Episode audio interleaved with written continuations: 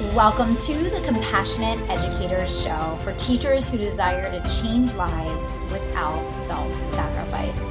Let's dig deep together into the skill set, mindset, and best practices you and your students need to thrive in today's schools. Now, your host, Marie Cooney.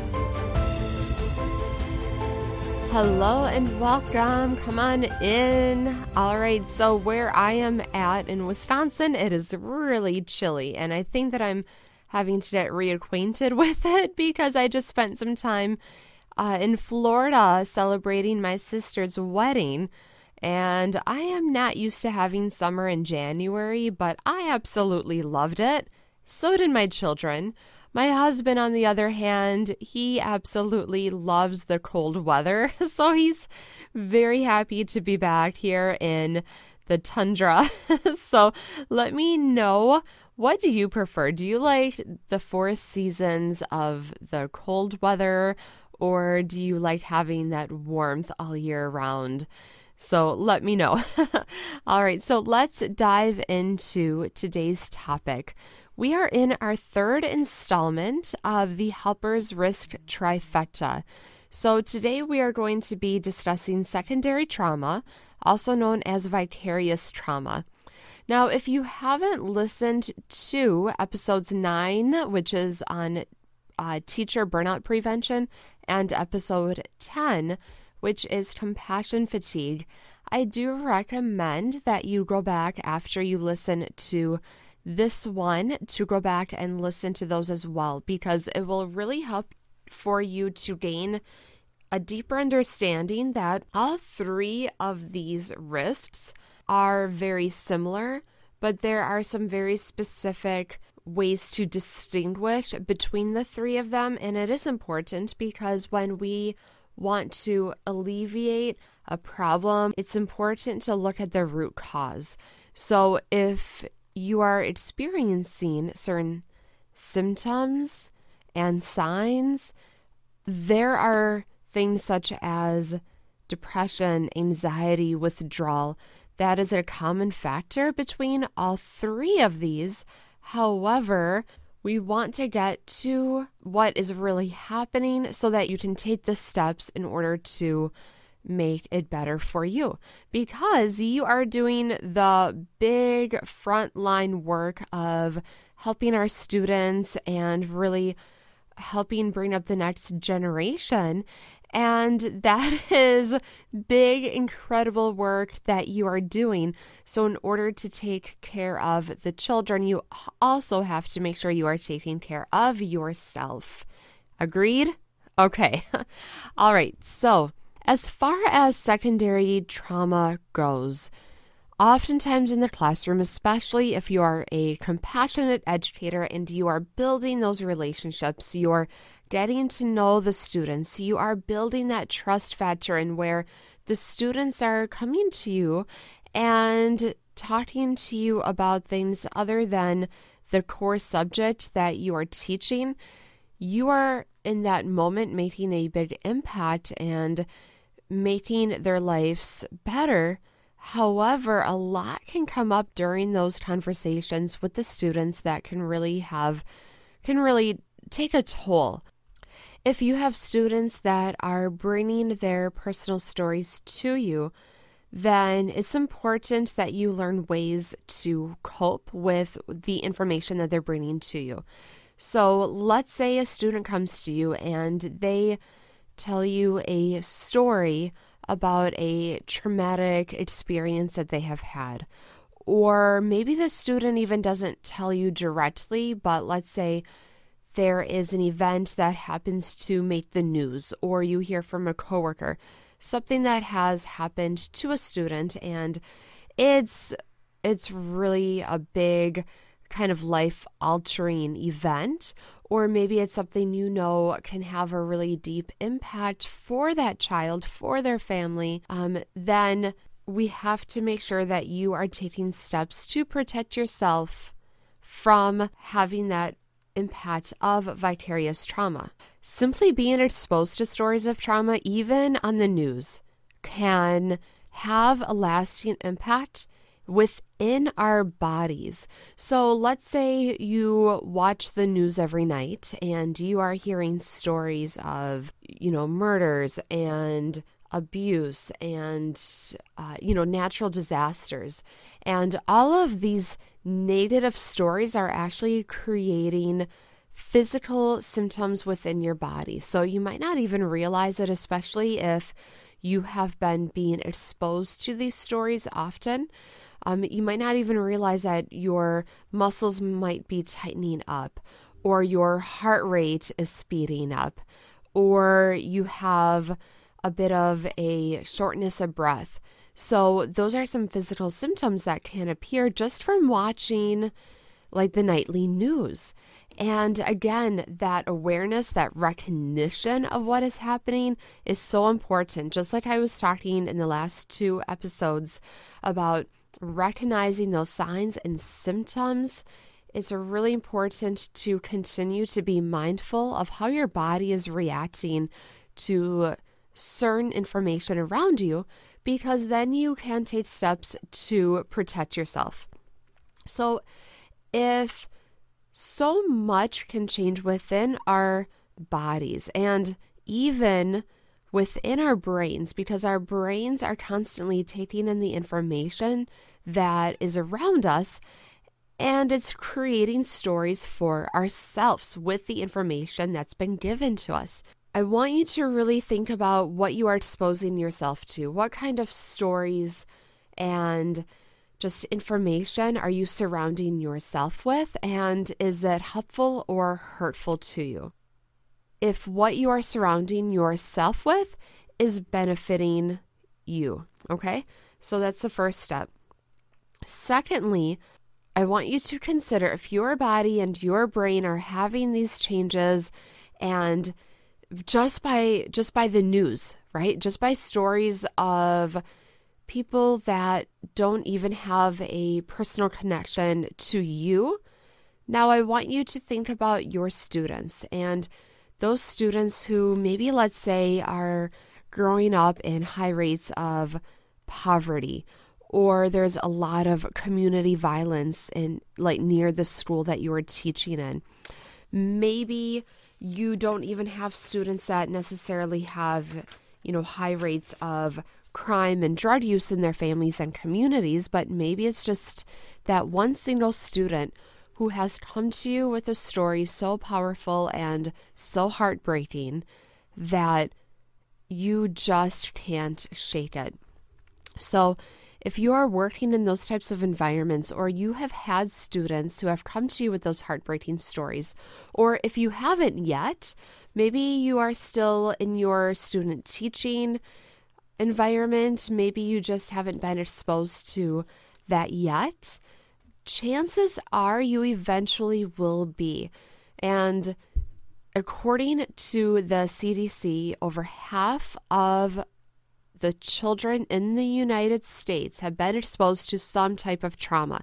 So, again, if you are building those relationships, if you are building trust, if you are learning about your students' community and their families, then chances are you are going to have some type of exposure to trauma and then to take the steps to prevent and avoid secondary trauma is really, really important to make sure that you can be helpful and that you are not being overly entrenched within these stories because if you are part of the story, then how can you help bring another out of it?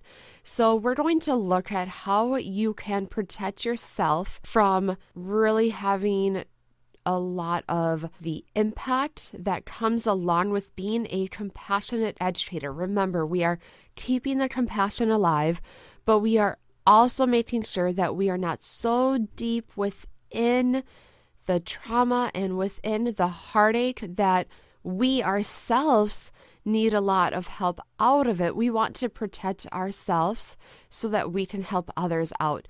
Now, if you are far deep into it already and you are feeling, you know, if you have signs and symptoms of depression, of anxiety, of extreme withdrawal, been exposed to a lot of trauma, it can cause that, it can cause you to experience signs and symptoms of PTSD, post traumatic stress disorder. Were you aware of that? I know a lot of people are not. So, just having that exposure uh, firsthand, and I don't mean that you have been uh, you know, within the story of trauma, but you have been exposed to the story of trauma in relation to a student, someone that you care about, then you can even have what looks like PTSD. So, this could look like heavy nightmares. So, let's say a, a student, and I'm not going to go into all of the different stories of trauma we're working on protecting ourselves from that. But you know, you know personally uh, the different stories that have come to you, whether it was through student or within your community or even on the news. So let's say you have that, you know, close exposure to the trauma. You could ha- start having nightmares that are in relation to that trauma that you have been exposed to. You might even have what appears to be flashbacks, and this can be really confusing because you haven't necessarily been there present when the trauma happened. However, by hearing about it and by thinking about it and by continuing to have that story run through your mind, you could even have what seems to be flashbacks of the trauma and feel like you were there. And especially if you are, uh, you know, I'm going to use the word empath. And what that really means is you just have a really big heart and the information that comes to you, you really feel it within your body, within your soul, and it really moves you. And this can be a really wonderful gift However, when it comes to being exposed to stories of trauma, you have to do even more work to protect yourself so that you're not sunk in so deep to that story that you yourself are having that depression and anxiety that can really go hand in hand with trauma. Because again, remember, we are wanting to bring our students to that kind of other side and let me let me pause here for a moment because I want to make sure that we are clear in boundaries. So it's not our job as educators to counsel our students and to provide therapy for our students. Even as a school counselor, it was never my role to provide specific therapy within the school. Now, a lot of schools are bringing in uh, community counselors to do some of that work, which is wonderful. However, there's a lot of greatness that we can do within our roles as teachers and school counselors and school social workers and you know all of these other uh, wonderful roles that you might be in that can have a positive impact on your students. However, we are going to work more towards the prevention keeping ourselves healthy so that we can continue to provide, you know, those wonderful tools for our students, but we have to do that for ourselves first. So, you know, it's not your job to fix the problem or to rescue your students from the trauma or the potential of trauma that they are facing right now. So I want that to be even relief for you. Okay. So I want you to find some comfort and some release in knowing that it's not your job to rescue anybody. It's simply your job to keep yourself healthy, to protect yourself so that you can just be there. Okay. Just be there fully just be present for your students because that within itself can be very healing for your students. Okay? As always, I like to give a few simple yet effective strategies for you to use if you are finding yourself within a place where you are being exposed to stories of trauma. Okay, so the first one is when you are being exposed to these stories, I want you to place a hand over your heart. So just try this with me right now. Take your right hand. Oh, and if you're if you're listening while you're driving, try this after you are done driving, please. So we are staying safe in every way possible. okay. So, if you are not driving though, place your right hand over your heart.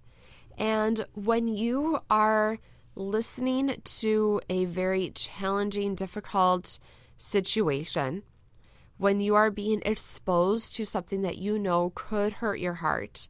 And what I mean by that is it could be something that is just really painful emotionally.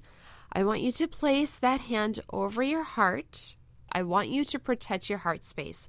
Now, this doesn't mean you are not, uh, you know, giving your love. Yes, you are absolutely doing that, but you are not letting the information enter your heart space. So, within your heart, you are going to focus on the love, okay? You're going to focus on the healing. You're going to focus on if you have a religious or a spiritual practice, whatever that looks like to you, you are going to bring that into attention right now as you are witnessing this traumatic story. So, this is going to help protect your heart, and you can be completely present for the person who is sharing the information with you. And as you start to practice this, you can even you can even protect your heart space without putting your hand on your heart. But this is a way to start, okay? So you're going to take that information in through your ears and you are going to send out love, you're going to send out compassion, but you're not placing yourself within the story.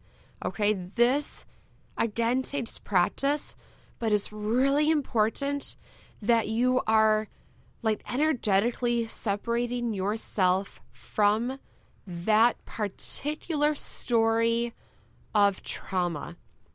Because when you are exposed to it, and if you empathize so much with the story, you are actually, your body, your mind, it actually feels like you are within that story, that you were there, you know, firsthand, that you are exposed to that trauma because your mind and your body can't make that distinction if you are feeling that story with all of your heart, then it then then you actually are telling your mind that this is happening to you.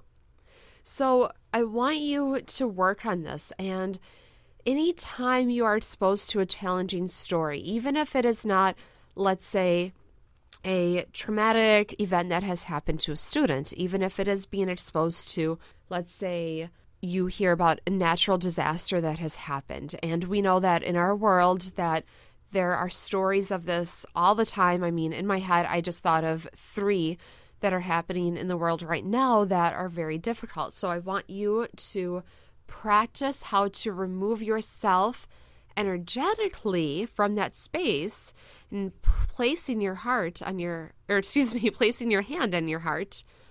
And again, being present and acknowledging the hardship, acknowledging the challenges that come with that, and sending love. So you're not allowing your body to absorb the negativity that's happening, but you instead are sending out love. Okay, now this is big. So, you know, I actually I think what I'm going to do is I'm going to stop there because this one takes a lot of just trying this out for yourself, seeing how it feels to you, getting this to work for you. And I don't want to overwhelm you with different strategies because I do believe that this particular one can go a long way and can be very effective in reducing some of that secondary trauma. Now, if you feel that you are interested in learning more, that you do want some more strategies, you want to learn more about secondary trauma and the other two within the helper's risk trifecta compassion, fatigue, and burnout, and learn more about how these are different from one another, strategies that you can use to make sure you are staying healthy and safe then come join us over in the Compassionate Educators Facebook community. So I love sharing this information with you through this podcast, the Compassionate Educators Show. I also, though, love having two way conversation. So we can do this through the Facebook community. And within the group, I also go live on Sunday afternoon so that we can have direct discussions this Sunday, I will be talking more about pieces of the Helper's Risk trifecta. So join us again over in the Compassionate Educators group on Facebook.